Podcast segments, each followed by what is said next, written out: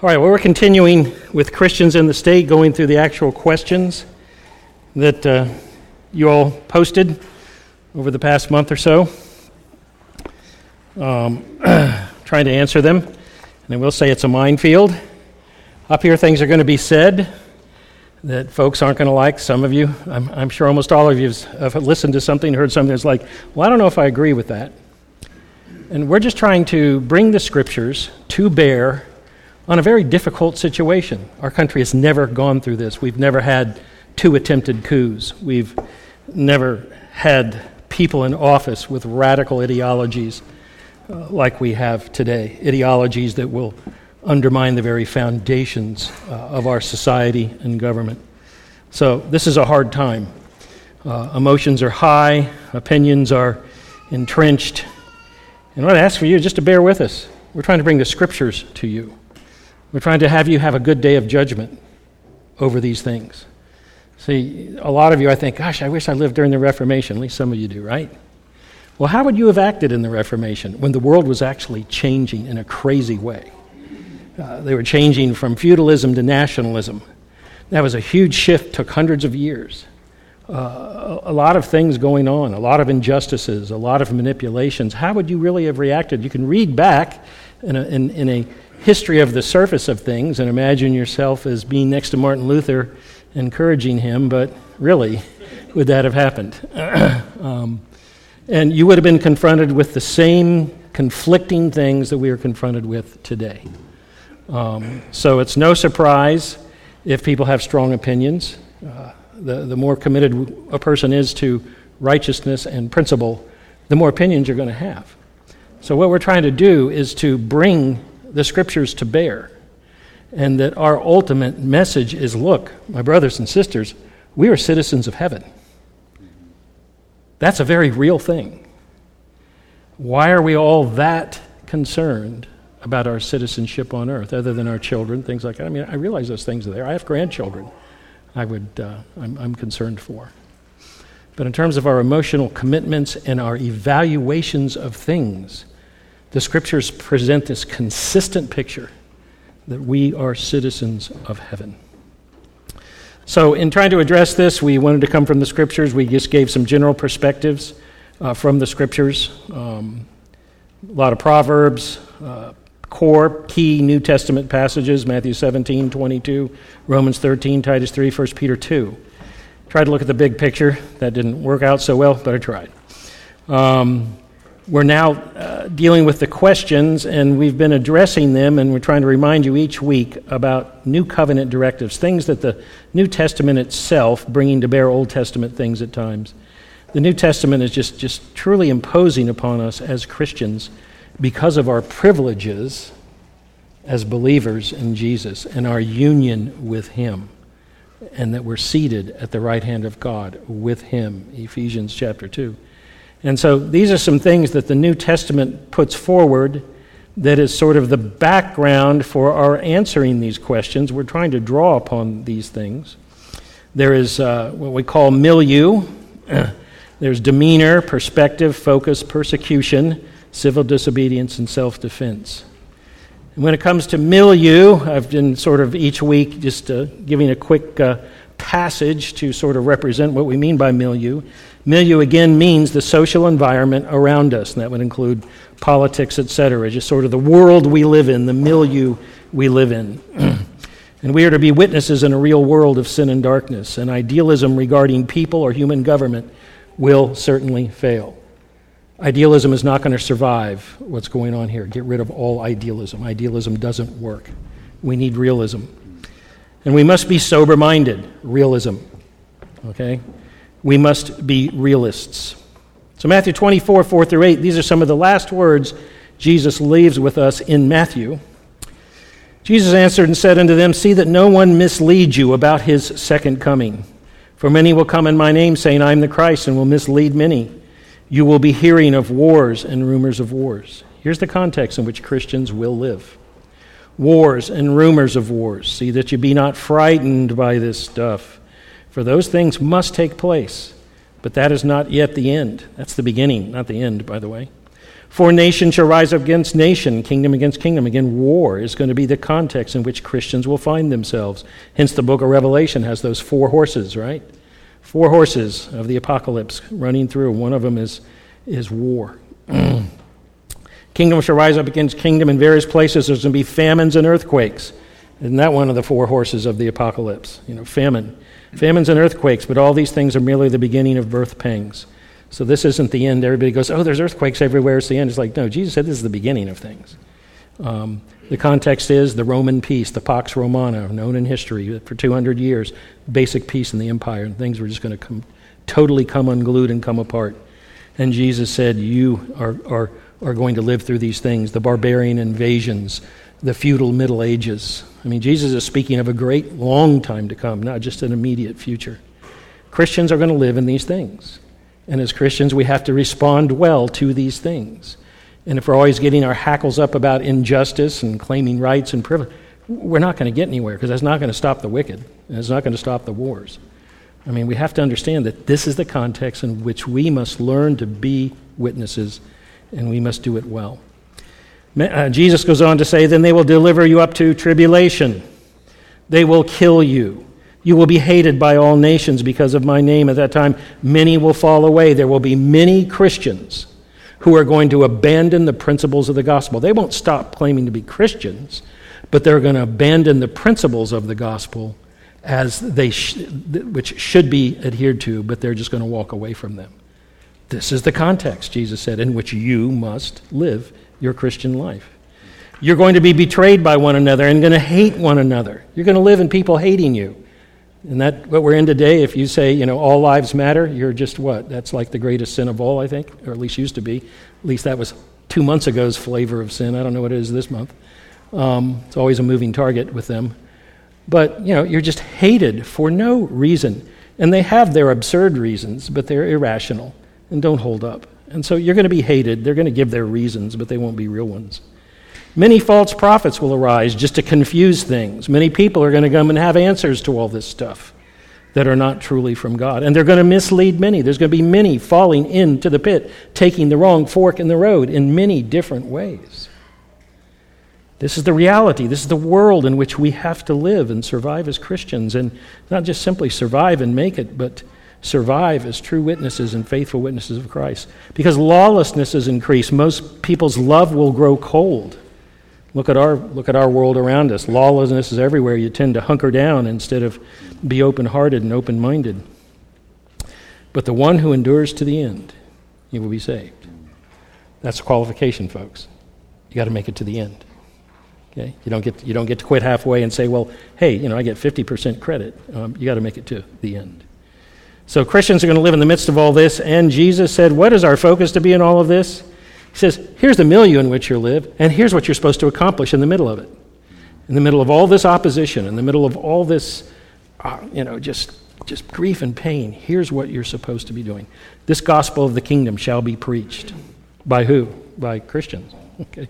At every level, whether celebrity preacher style and, and talking to hundreds and thousands, or whether in a local little uh, mission work over here at Miracle Hill, whether it's in this church, whether it's on sidewalks, uh, wherever it is, whether it's at work across a table at lunch. This gospel of the kingdom shall be preached in the whole world, and notice, as a testimony to all nations. That's what we're here to do. We're here to testify. Let the chips fall where they will. Remember what Paul says For we are sweet savor of Christ in them that are being saved and in them that are perishing. We have an obligation to testify regardless of the results. God controls the results. We must be faithful with the message in the midst of a crazy world. Okay, and so these are the words of Jesus. And this is what we're trying to convey. This is our emphasis. All the little details, I know you want answers from us. Most of them are like, you're going to have to answer that for yourself. If you want my answer, you may not like it.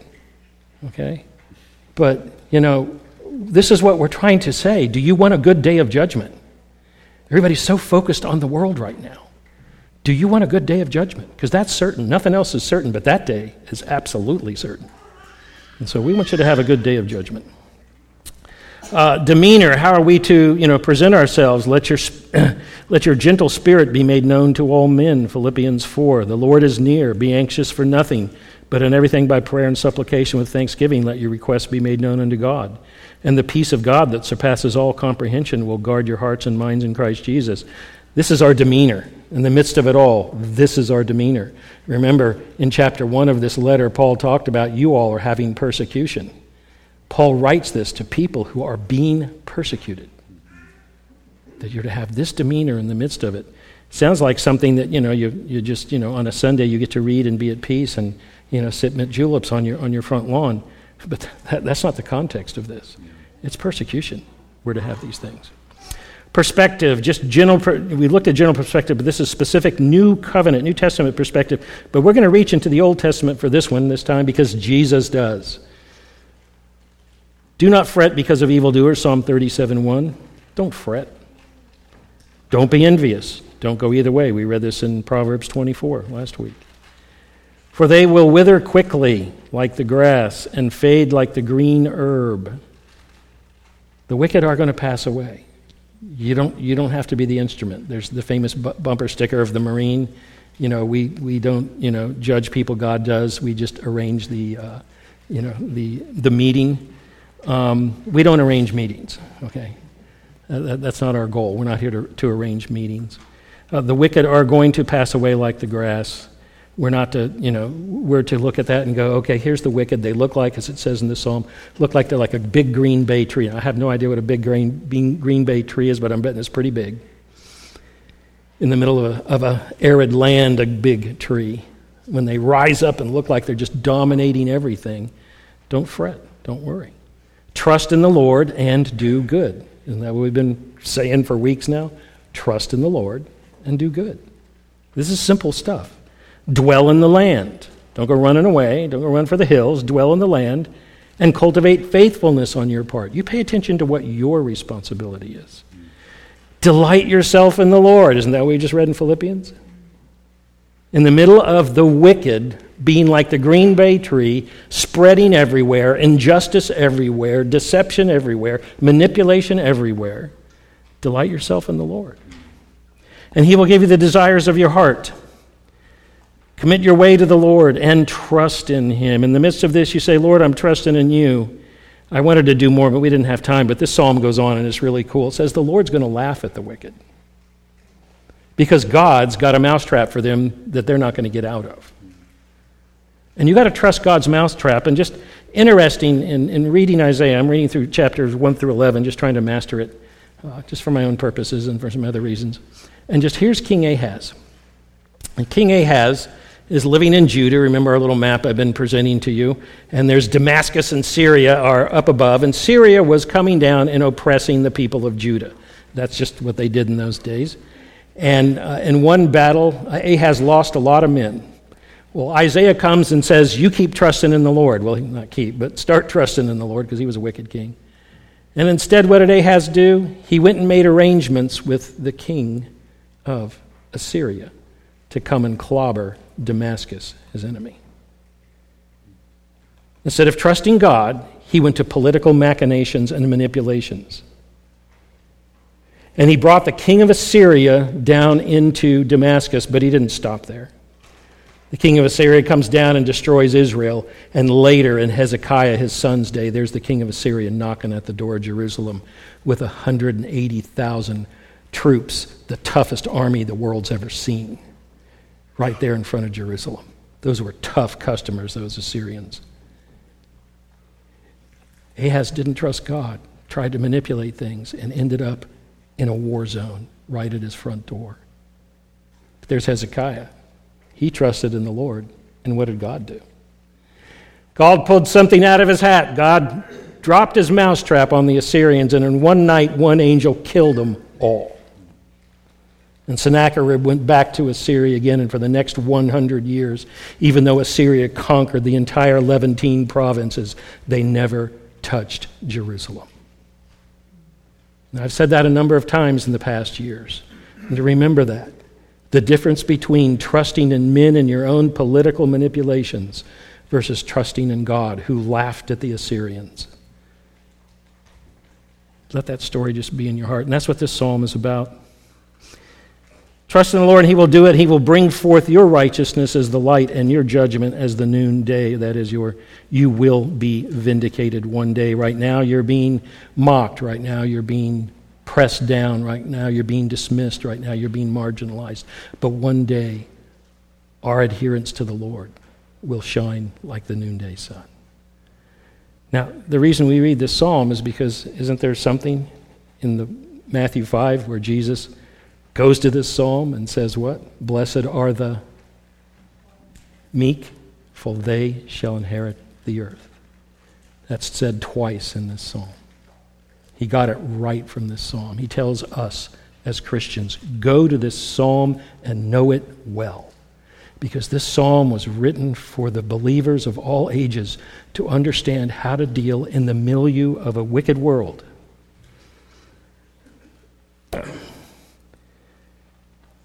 And so there's our focus focus on trusting the Lord. Some other focuses on trusting the Lord is uh, I've already quoted it a bit, but in Philippians chapter 3, there are those who mind earthly things, but our citizenship is in heaven, from which we also eagerly wait for a Savior, the Lord Jesus Christ. And this is kind of like Titus chapter 2. We are to have our focus where? Where is our citizenship? Where is all our hope? Where is all our real concerns? Where are all our ultimate concerns? They're not just in heaven. It's waiting for a second coming. This is why postmillennialism is so disastrous.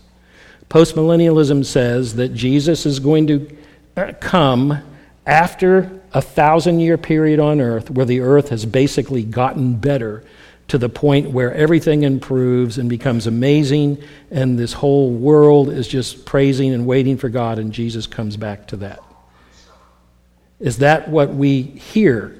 Uh, have we been reading in Matthew 24? Did we read that the world's going to be a nice place? People are going to love you. You're just going to be activist, and your activism is going to succeed, and you're going to change government, and governments become more and more. Is that what you read in Matthew 24? Or did you read about wars and rumors of wars? So, postmillennialism is just so incongruent at every point with Scripture. Postmillennialism wants us to have our citizenship here and focus on this world. True, as a place of, you know, the breeding ground of Christianity, they sprinkle it with that. But it just is incon- in- incongruent with the Scriptures. Our citizenship is in heaven, from which we eagerly wait for a Savior. Is that you? I ask you where you sit this morning. Can you say that's been your life for the past month? In the face of all the absurd laws that are being passed, and folks, if you're frustrated now with the laws being passed and they will pass more frustrating laws, wait till they start to take hold in your life. Wait till they actually start to come into force and start to change society in permanent ways. You haven't seen frustration. But where you sit, just in the moderate frustration of seeing things being passed and, and watching where things are heading, has this been your heart? Have you been going, wow, Lord, my citizenship is in heaven? And like Psalm 37, I'm just not going to fret myself.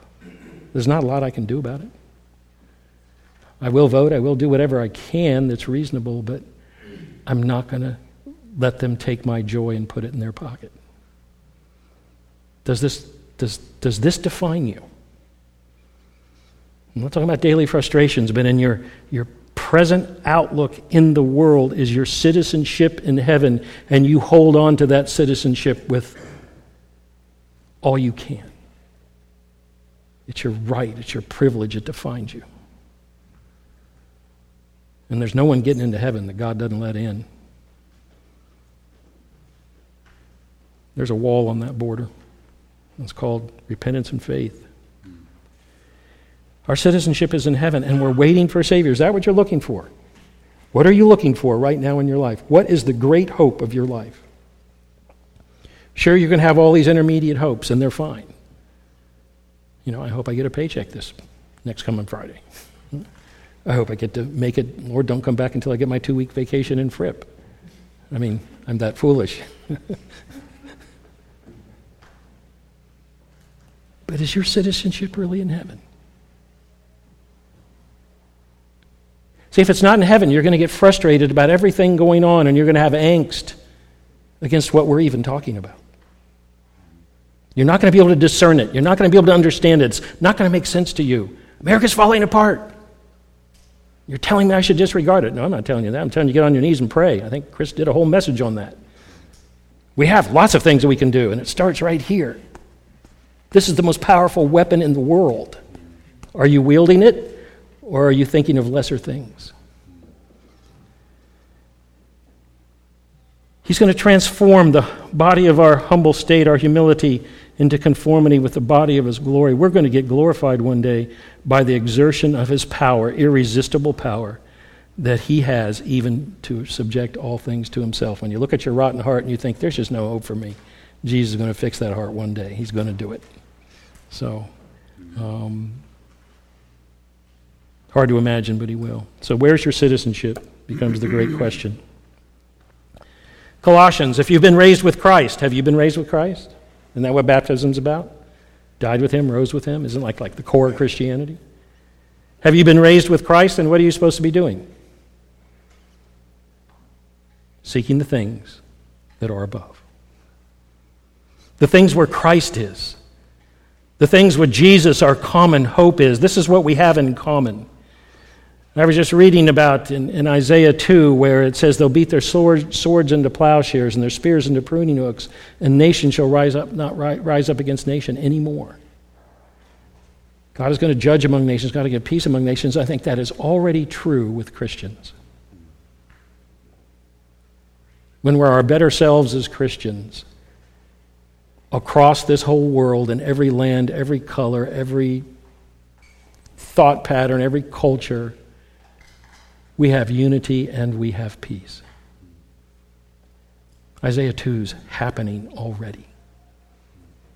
It's happening among believers. It's happening among people whom Jesus pulls out of the world and rescues from the world of sin and darkness and makes them part of his new humanity where there's no more war.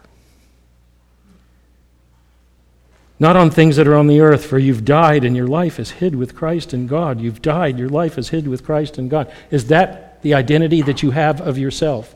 I've died and my life is hid with Christ in God. This impinges on the topic of Christians and the state in the difficult challenge we have of being in a nation where we're allowed to influence things. It would be way easier. We would, we would spend one week on this if we were under a kingship, wouldn't we? It's like the king said, the parl, you know, whatever said, that's it. Deal with it and move on and let's serve the Lord. But because we have this opportunity to get involved and potentially fix things, at least we think that, then it creates all these problems for us, doesn't it? All these, well, what about, what about this? What about that? Just set your minds on the things above, and it fixes a lot of those things. Persecution, Jesus said, These things I've spoken to you, me you might have peace. In the world you will have tribulation. We have been in a unique period of human history where, as Christians in America, we have not been persecuted. And now we're flipping out because that is changing.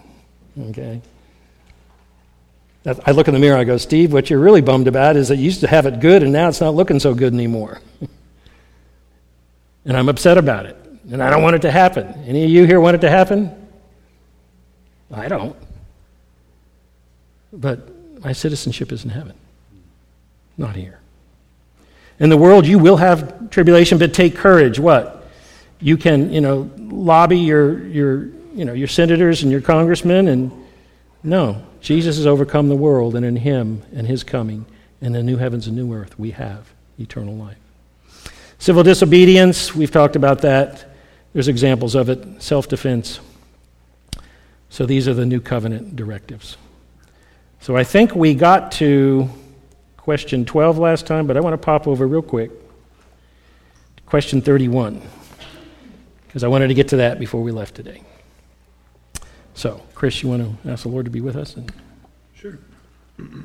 Father, as we um, engage these questions, we pray you give us wisdom. And Lord, that everything that we say, every footstep, as it were, would be according to your word. And um, Lord, that the people would be helped and you'd be honored. For Jesus' sake, amen. Amen. so here's the question And this is a good one. Gwen says, because Gwen has an answer to some of these questions that, you know, is not perhaps what the question maker was, was hoping for. Gwen has said, Well, what about that question? It's just, I said, They're good questions, even though I don't agree with what they think the answer should be. They're great questions because these are issues that are out there. And not everybody has, you know, thought through everything. And so this is a great question because it's a question that's out there. John the Baptist was beheaded for calling out Herod's sin of adultery. Most of you remember that. He had his brother's wife, et cetera, et cetera. Um, this is, in the end, what got John the Baptist got his head cut off. Um, he didn't have to do it. Okay, well, I'm not sure about that. He could have just stayed out of politics altogether. Um, okay, I, I don't think this was politics. So, this question has an assumption behind it that uh, John the Baptist, by calling out Herod, had gotten into the political arena. And that's actually not true. How do we know that's not true? Real quick, anybody? Pardon?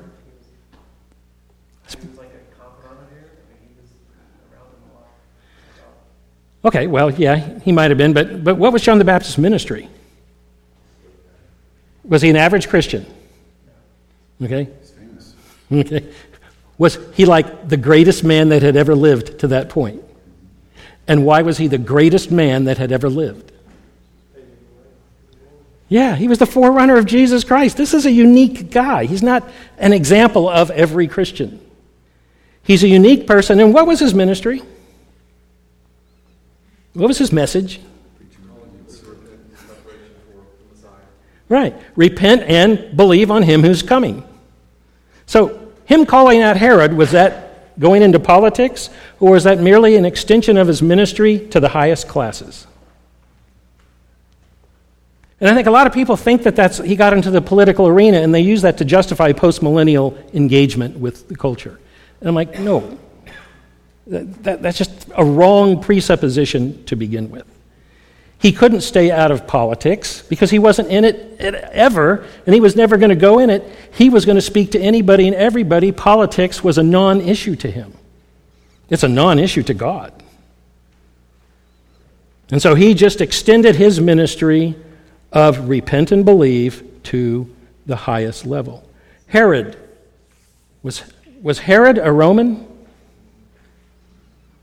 Or was Herod a Jew? Was Herod under the old covenant? Was Herod a candidate to whom John the Baptist was sent specifically? So, again, the, the, this question is a good one because it represents sort of a, an assumption that's invalid that John the Baptist stepped out of his place to talk to Herod. He just didn't call attention to the wickedness of the political leader. He didn't, he said, You shouldn't have that wife, you should repent. Should we do the same? Okay? Should we do the same as John the Baptist put forth as an example for Christian ministry?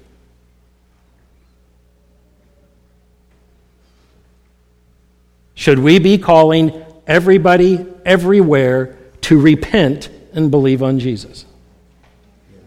Sure. Are we stepping into the political arena when we do that? So there you have it. Someone should be telling Donald Trump he needs to repent on Jesus of all his sins, which we know a lot about, unfortunately. And I'm pretty sure Mike Pence did that to him faithfully. Don't know what the outcome is.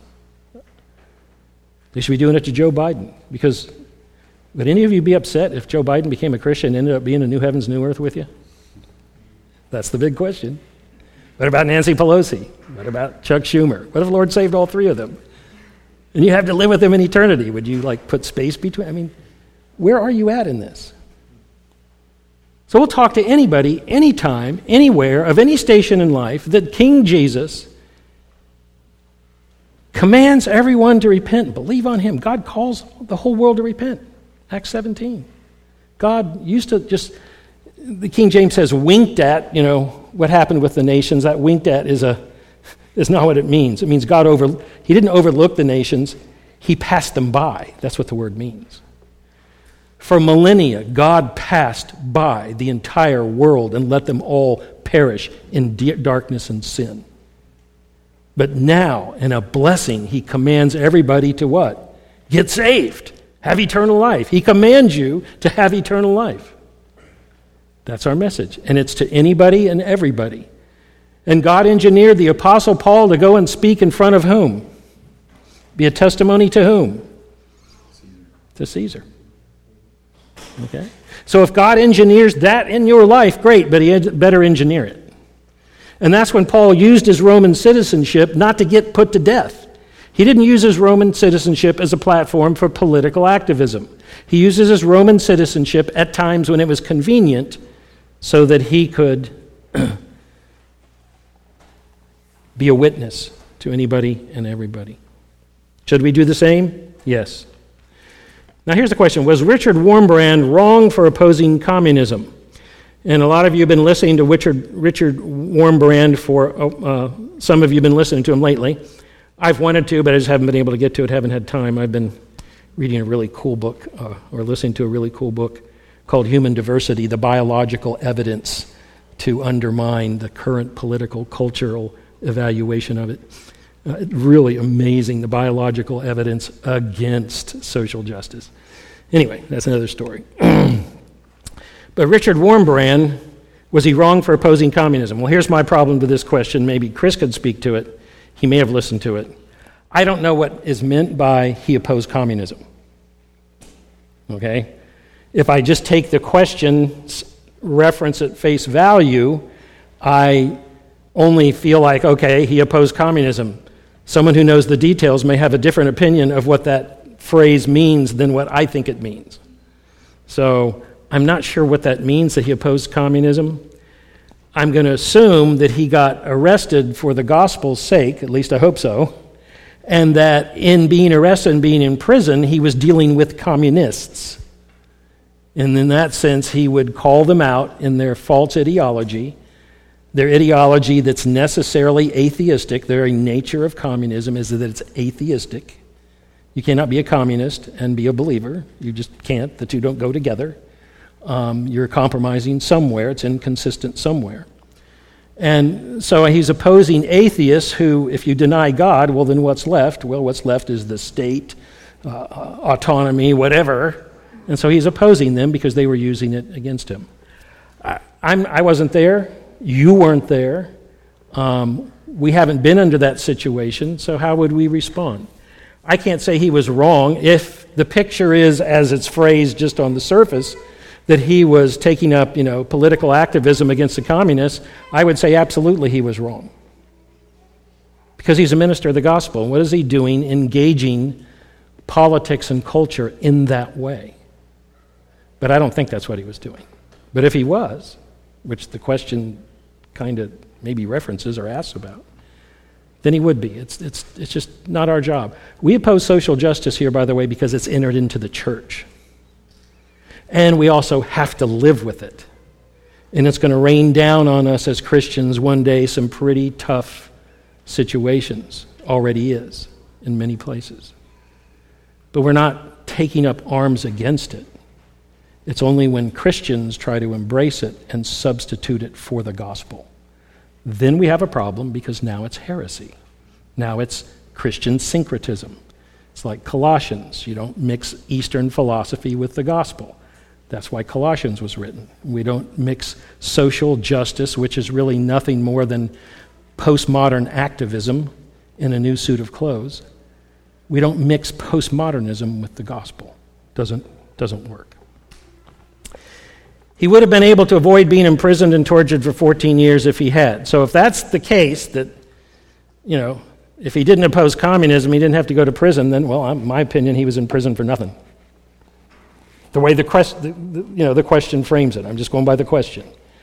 If the real story is, he, again, he got thrown into prison because of the gospel, because I can just imagine communists oppressing. Uh, no doubt in my mind that's what they have done and will do continually well, then that's fine. He's in prison for the gospel. But if he's in prison for a political agenda, then, well, good luck, Richard. Was it worth it? Did you fix it? I mean, so that's my response. Chris may have another one. No, I mean, I, I, I, used to know more about Richard Wurmbrand, but I've forgotten so much. I've been most acquainted recently with Josef Tson, who I think lived in the same era in the same country. Wurmbrand was Romania, right? Yeah, and so Josef Tson, Romanian pastor as well. And yeah, his whole agenda was to, Josef Tson's whole agenda was to, as pastors, train them for how to suffer well. And his, mes- his message was, you know, we conquer these men, these interrogators, these questioners by our love, by, their by the gospel, and by our willingness to be slaughtered. So that's his message. I don't know what Wurmbrand's is, but that's his. So I don't know. I mean, I know that Wurmbrand was one of the ones that started Voice of the Martyrs, but I just can't remember some of the details there.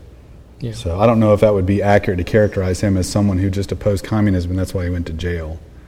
Maybe it is. I, I'm not real sure. So. Yeah. So, in a day of celebrity preachers and celebrity figures, remember there are celebrity preachers out there who didn't want to be celebrities, they were turned into it against their desire.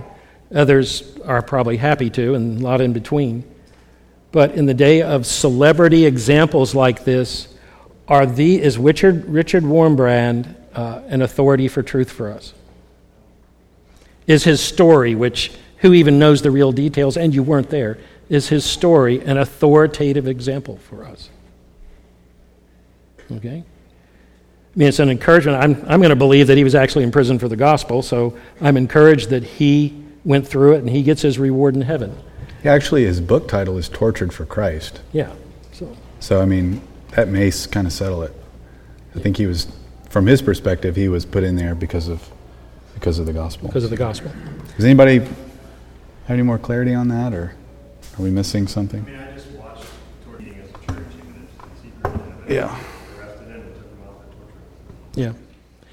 And I think that's just pretty obvious for everything. All, all of these questions, in the end, they summarize into this Is the government telling us to do something it, that's going to be contravene God's commands? If that's happening, then we just go with God's commands. Hence my essence and reality. If the government tells me to do something that's in God's commands, great. But I'm not doing it because of the government. I'm doing it because of God's commands. So it really boils down to this. And by the way, remember, I, I, I have to reduce, I spend all day reducing data to its simplest elements. So I reduce it all to this I'm going to obey God's commands. I don't really care about the rest. If the rest fits in with that, great. If the rest supports that, Great. I'll use my citizenship in America, which used to be more significant than it is today. I'll use my rights as a citizen. But those rights aren't given to me by the government, they're given to me by God, according to what my Constitution and Declaration of Independence says. That these are God given rights, not government given rights. So I'm not going to go and thank the government because they don't oppress me. Oh, thank you for letting me speak the way God said I could speak. You know, thank you for letting me defend myself the way God said I could defend myself. Thank you for letting me to freely associate the way God said I can freely associate. You see, I'm not going to give the government stars for simply doing, you know, uh, not oppressing and undermining my rights that God has given me. And that's what I mean. That Bill of Rights are, is interesting, but it simply enumerates things I have and I own. I do not need that Bill of Rights to own them, it merely acknowledges them. And it's trying to put a frame and a boundary around government, not around me. It sets me free and puts government to account. That's what that Bill of Rights is for. Right? So that's why I can say they're, they're somewhat irrelevant to me. I'm going to serve the living God, and I'm going to live by His truth and His righteousness. And the rest is, it's up to whatever government you're under wants to say. So if they transgress what God says, we're going to do what God says. If they agree with what God says, we're going to do what God says. So, if you really want to reduce it to its fundamental element on this page, the things that matter are public, private, and what God says and all of that. And if government agrees, great. If they don't, well, get prepared for conflict. So, anyway. Any other things on this question about John the Baptist? I thought it was an excellent question. I was absolutely glad it was posed. one other thing I just recalled about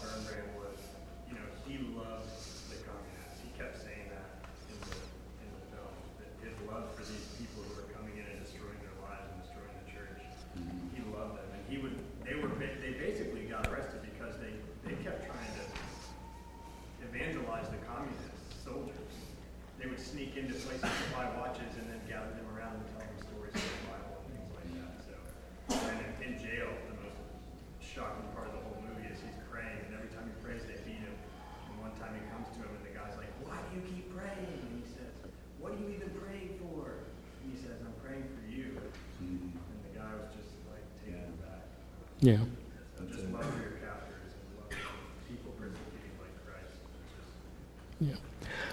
I think I used to be part of the organization that he had established, and we would, they would, you would sign up, and they would send you 25 sections of the Bible, all the same section, and then they would give you 25 addresses, and you would had to handwrite them on an envelope and send them to Russia. Might not have been his organization, but it was something like that. And you would send this, this little section of the Bible to Russia, and then they would send 25 different sections to somebody else. 25, and so the 25 people got these sections. So together, you sent the Bible into into Russia. And if if the mail got through, then somebody could get a whole New Testament at least. And uh, um, so it was pretty significant. I asked them one day. I, I was talking to them on the phone. I said, "Well, I mean, the communists run the show over there. Isn't this like not getting through?" And they said, oh, no, no, no, no, no. You got to understand, only 6% of the people at that time were communists, number one. And number two, the people in the post office, when this comes through, uh, they're going to look at it and go, okay, I want to send it through for freedom's sake, or I'm going to take this and sell it because it's worth a lot of money. so the Bibles got through. Um, it was quite interesting. And I did that for years until they said, send us money to defeat communism. I'm like, I can't do that. That that's not my mission. My mission was to send Bibles and the gospel not defeat communism. Anyway, so good question. It's helpful. Uh, the Apostle Paul used his Roman citizenship multiple times to, to, toward his advantage. If we as American citizens have certain unique rights in the world, should we use them to oppose evil? Interesting way of sort of phrasing that. Um, I thought the question was going good until the last part, and I thought, well, I don't know. Um, 32, sorry uh, th- these last ones I want to get to because the other ones were kind of a lot of them together. Um, Paul uses Roman citizenship to his what? And what advantage was that? To stay alive, okay. What were the two places where he, dis- he specifically used his advantage that we know of? Once they had him tied up, right? They were about to you know, interview him, as they would say. And he said, Are you going to, are you going to, you know, interview a Roman citizen uncondemned? And everybody went, Oops. Yeah, you don't do that. Um, and then the other time was when he was before the tribunal, I believe with Festus and, uh, anyway, yeah, King Agrippa. And he made his appeal to who? I appeal to Caesar. And King Agrippa's like, well, if he hadn't appealed to Caesar, we were going to let him go. It's like, Paul, you blew it, buddy. um, but I don't think that's how Paul felt because he, was, he wanted to go to Rome and he wanted to speak before the kings of the earth. So he used his citizenship for his own advantage or for the gospel and his ministry, you see? And so, if we're going to appeal to Paul using his Roman citizenship, that's great, but let's keep it within the boundaries that it's presented. Let's not go, and here's what usually happens Paul used his Roman citizenship to his advantage, then you go, well, no, Paul used his Roman citizenship. And, and you're two times removed in that statement from what the gospel or the book of Acts actually presents. And then you go, okay, now that we've got this general principle that he used his Roman citizenship, now let's extrapolate that into all these things that Christians should be doing, you see? And then they invent all these doctrines and all these mandates that the Bible does not endorse. But it sounds so good. And they claim biblical authority for it. I'm like, no, you don't have biblical authority for that. These are just your opinions. We're only told in the book of Acts that he used his Roman citizenship so he could present the gospel before kings. So we need to look at that. And so the apostle used this Roman citizenship multiple times, twice, toward his advantage. I, I just don't, can't agree with the way that's stated. I agree with generally where it's heading. If we, as American citizens, have certain unique rights in this world, um, any of you think that you can go to Pakistan right now and just get in and get out just easy peasy. Anybody here think you can go to Pakistan? Just zoom in, zoom out. I'm an American citizen. If you touch me, my government will come in and really give you a hard time. Anybody here believe that that's of value? See, American citizenship will get you uh, in a hostage situation, perhaps. American white, white boy shows up in Pakistan. Man, let's you know, capture him and put him in prison, and you know, we can make a whole lot of political hay out of this. So, the second part about this question is we don't have unique rights as Americans anymore. So that's gone and that's over. And then, should we, if we did have them, even if we did have them, should we use them to oppose evil? Anybody here think that we should use our rights as citizens to oppose evil? That that's our, our mission, our personal or mission as a body of believers? Depends on what, I guess, depends on what they mean by oppose evil. Well, as the word stands, does that sound like something you'd read in the New Testament? No. Okay. So it's another excellent question because it reflects what I would say very loose thinking that's out there. It's not, it's, it just lacks such precision at every point. And there's a lot of stuff going on in the internet where there's all this imprecision and extrapolation and assumption to lay the foundation for assertions about what Christians should and should not do. Does that make sense? So examine the assumptions that people are putting forth out there. They're just not true. We talked about the one with Daniel opened his window, a public thing. I'm like, well, what if the window opened from the inside and not to the outside? um, how would it be a public thing because your window's open? And he was inside praying. I mean, how is that a public thing? He was simply doing whatever he was doing, but people go, oh, he opened his window and made a public spectacle. I'm like, no, he didn't. He opened his window. If you went over to my house and went open the window on a hot summer day, what would you think? That she was inside praying against the, you know, the, the governmental statement you shouldn't do that? Or would you simply think she opened her window? So assumptions are made that just don't hold up. The satraps were the ones that saw that Daniel was praying, not the rest of the public. It was the satraps, his buddies in public service, who destroyed him, not the average citizen. So, again, when you, when you read these things, be careful that people make blanket statements that are merely assumptions that really don't hold water when you read, carefully read the details of a passage. So we're not here to oppose evil. We're here to do what? If this question is said, should we use them to what? Spread the gospel? Sure. A lot of people become ESL teachers, right? English is a second language in China and other places, right? That's getting harder and harder to do, but that's a good thing. So using privilege to go somewhere because you have a, an English language that's valuable to the Chinese uh, because they want to take over the world. Um, so, you know, they go over there and, and help them do that for the sake of the gospel. That's what's happening. I mean, okay. Question 33. We actually have the opportunity to influence our government. True. How much ought we to engage with them? Where are your priorities? You make your choices, but do it with judgment day perspective. One day you're going to give an account. Jesus said in John 12, I believe, or 11, that you are going to give an account for every idle word you've ever spoken. Every word that you've ever spoken has been recorded. And you will give an account for it one day. So, looking at the overwhelming statements of the New Testament, that our hope and our heart and our privilege is in a kingdom of God that's coming with the coming of Christ the consummation of a kingdom that's already here. Our citizenship is in heaven. We're here for the gospel, all of the urgency of the gospel, where we're to put our hope, where to put our affections, where to, how do you, how do you, do you answer that question with all of that? You pray to the Lord and ask every day, I assume, Lord, what should I do to serve you this day? And if the Lord drops on you, well, you should raise your kids well. You're like, oh gosh, I was hoping I should go to the beach. Oh well, another day with the kids. If the Lord drops on you, okay, you got to go to work and you got to deal with that ornery situation at work. You go, oh, well, I was, you know, hoping for something else, but that's what I'm going to serve the Lord with today.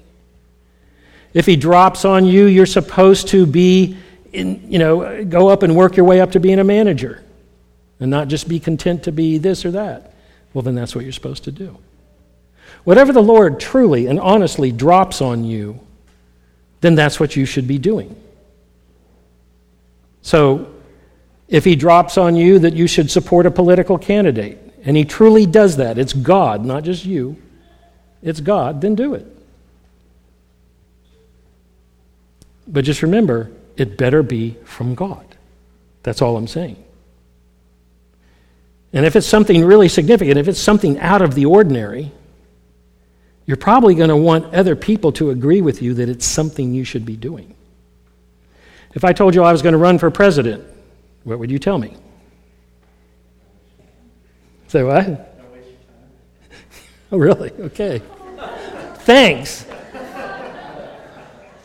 You don't think I'd make a good president, huh?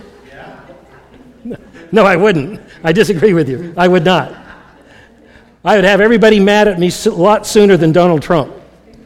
I'm an engineer. I build things, and you use math, and it's either right or it's wrong. It doesn't work when you are dealing with all these people you have to appeal to and assuage and manage their political machinations. I would fail. I fail at political machinations at work. I would never make it as president. Okay? It'd be, it'd be fun to watch him in a debate, though. uh, Mr. Cowden, uh, uh, Mr. Cowden, Mr. So, we all have our place in the world. And if you're cut out to be in government and survive the blood sport, and Mike Pence did, he's like the only one I've ever seen do it. Um, some of our representatives quit. Who was our representative that quit? Gowdy. He was really good. I met him, talked with him for a while. And he was really good, and he quit because he said, There's no hope here. That's why he quit. It's like, I'm wasting my time. See, not only Steve Cowden says you might be wasting your time, Trey Gowdy, one of the great congressional representatives of South Carolina, said he was wasting his time because there's too much corruption. Yeah, and he had a slam dunk, too. Yeah. He, if he had run, he'd have been elected again. He'd be elected, you know, like, like some of our other politicians. He'd be elected over and over because he's just really good. But he said it was a waste of time. So, how much should you engage with? Ask the Lord, pray, let the scriptures soak into you. And if you are overwhelmed with the love of Christ and you're doing everything you can to present the gospel, and the Lord then says, You know, I want you to be in some place that's going to be really tough. It's a blood sport again. Remember, it, it's, I, I'm not. Read the book of Daniel. They put people in lions' dens if they can. They put people in burning furnaces if they can. And if you think that those politics are any different on any level, then you're kidding yourself. I mean, those politics start where? In junior high, right? That's where it all begins. And they just get better and better and bigger and bigger at it.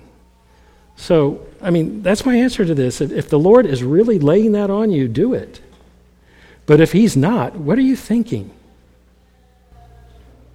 And can I say too, I don't know who wrote the question, but also just thinking about if we have if we actually have the opportunity to influence our government for what exactly?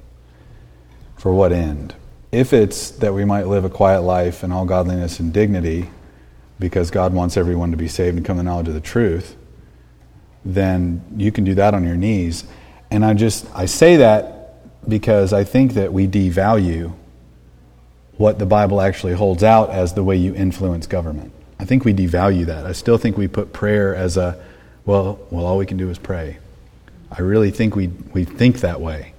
Even though you and I in here, we all know that's bad way of thinking, we really do think of it that way. And Paul actually says, first of all, then, brethren, or first of all, then, I urge that prayers and entreaties. That was number one to Paul with regard to government. And so we can't devalue that um, discount it at all. And also, with a lot of these questions, which are good, which we're all having to wrestle through, we also have to weigh if we've devalued the urgency of the gospel too. So, if we feel this compulsion to now go change society, um, it could come from a devalue and a depreciation of the urgency of the gospel.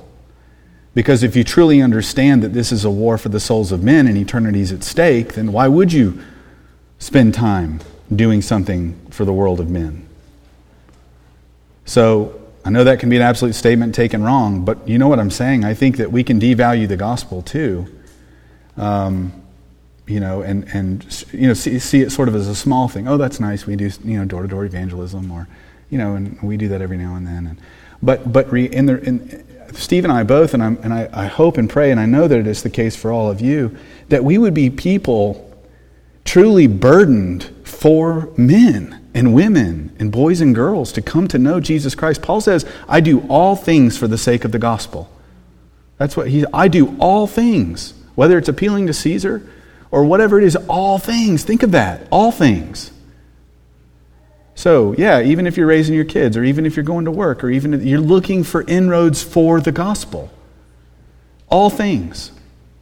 And we, th- this whole topic can show and reveal what do we really value? What do we really treasure? What do we really appreciate?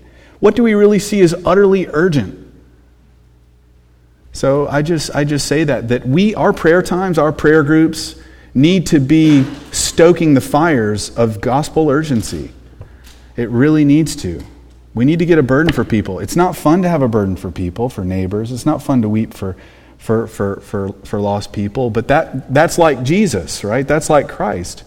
It doesn't suit our American sensibilities of comfort and ease, but that's Jesus Christ. He was a man of sorrows.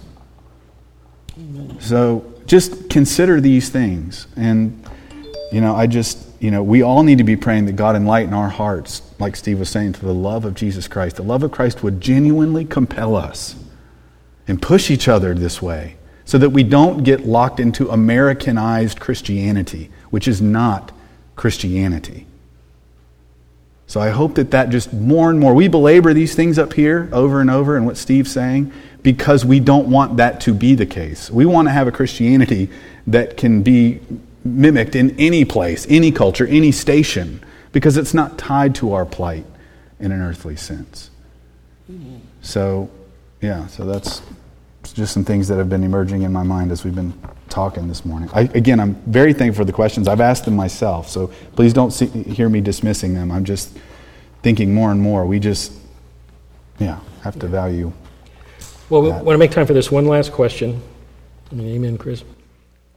You started to answer this one.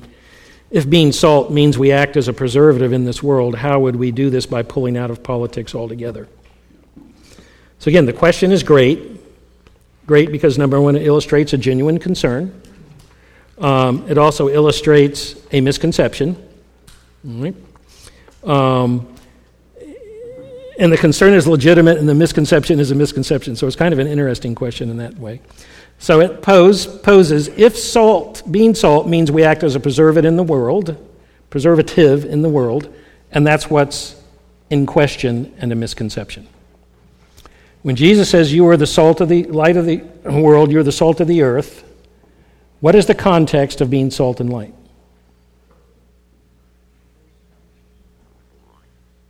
Anybody? Yes. Persecution's right before it. Yeah, well, it, I'm sort of looking for the bigger context. The frame of it is Matthew 5 through 7. We call it the Sermon on the Mount. And so, if you're going to interpret what salt and light means, you have to interpret it within that framework, right? That's the first place, the first framework you look at. What did Jesus mean to be light? Well, we pretty much got that down because that's used in other places where, you know, we're holding forth the word of life. Um, we are the light in the sense of holding forth God's word and the gospel to people. We're bringing the light to the nations. There's all this Old Testament background of light. Arise, shine, for the light has come. Isaiah.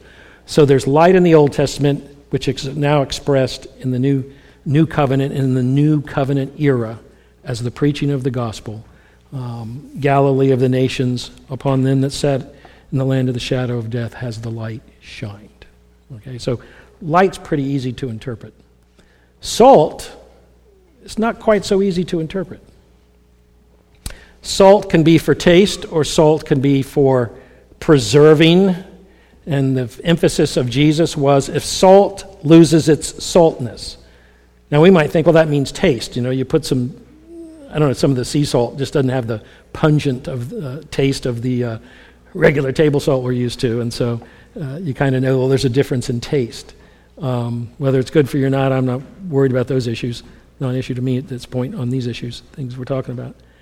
So, salt can lose its savor, salt can lose its saltness. Right? And if it's we lose our saltness, then we're not good for anything. Well, in the context, what would constitute being salty? Okay, that would be a general statement, but think of some of the details that Jesus says you're going to do to be salt and to be light. Poor in spirit. Poor in spirit, pure in heart, meek, Thirsting for righteousness. and thirsting for righteousness. And Jesus sums it up and says that men will see your what? Good works and glorify your Father in heaven, right? And you live holy lives on a finer grain and scale than even the Old Testament. You've heard it said you shouldn't, you know, commit adultery. I say to you, if you look, if you invest your mind into sexual activity, you're in sin. You've heard it said, you know, an eye for an eye, a tooth for a tooth. I tell you, you know, don't resist him as evil. You know, start with some love. Don't respond with eye for eye. Respond with love for eye. Um, you know, be like your Father who's in heaven, image bearingness. Um, you know, you've heard it said, You shall not forswear swear yourself, but perform your oaths unto the Lord. I say unto you, you know, let your yea be yea and your nay be nay. Don't swear by heaven or by anything. Be honest in your speech. So he brings a finer grain of holiness in our lives than the Old Covenant or the Ten Commandments or anything like that. So, salt is in this context of our attitude, our perspective, our enduring persecution, our living holy and righteous lives, our praying for God's sake instead of for everybody else to see us, giving alms for true, genuine good works' sake, not so everybody else can see us, setting our affections on the things above, put your hope in heaven, you know, put your treasure in heaven. Remember that? Pray like this. That's being salt. Is there anything in these three chapters, 5, 6, and 7, that you can remember about political activism? as an expression of being the salt of the earth. I don't think it's there. What about the bigger framework of the Gospel of Matthew? Is there anything in there about followers of Jesus becoming politically active in order to engage the world for God? Is there that in there? And see, this is what I mean, folks, is when the postmillennialists come, and I'm picking on them because they're on the rise, because they're in a, a setting now where postmillennialism will appeal to a lot of conservatives. Because it gives them, lets them sprinkle holy water on their political activism. Not that their political activism is, is wrong in itself, it's just it can't be a substitute for the gospel. That's our point. And so, if you want to become politically active, there are questions that are earlier, and they're good questions. Sure, if you think you should be. I mean, I think we already are. We once a year go out to Life Chain. Is that not political activism? Stand on a road and hold signs for an hour? People don't even care anymore. We used to get really strong reactions. Now it's just blase, I guess. It's not even an issue anymore to people. They may not even know what we mean. Um, some of you have gone to March for Life in Washington. That's protest, that's marching, that's political activism for a right cause and a real cause.